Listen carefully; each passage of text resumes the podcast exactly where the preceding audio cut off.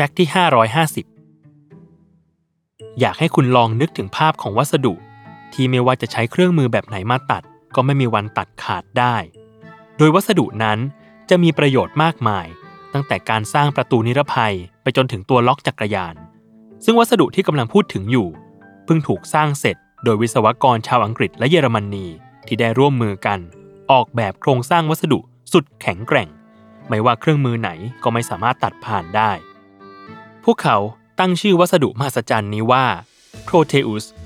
ส่วนประกอบของมันคืออลูมิเนียม โฟมโลหะ และเซรามิกทรงกลม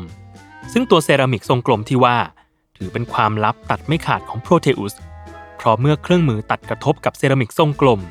จะเกิดการสั่นสะเทือนความถี่สูงทำให้ใบมีดที่พยายามตัดเกิดความไม่ต่อเนื่อง และทื่อลงภายในเวลาเพียงไม่กี่วินาที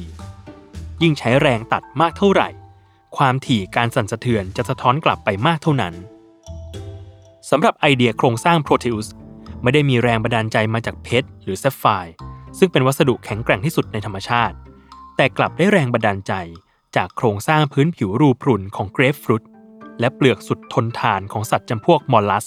ที่ปกป้องเนื้อในของพวกมันได้อย่างมีประสิทธิภาพ อีกทั้งยังมีน้ำหนักที่เบามากๆอีกด้วย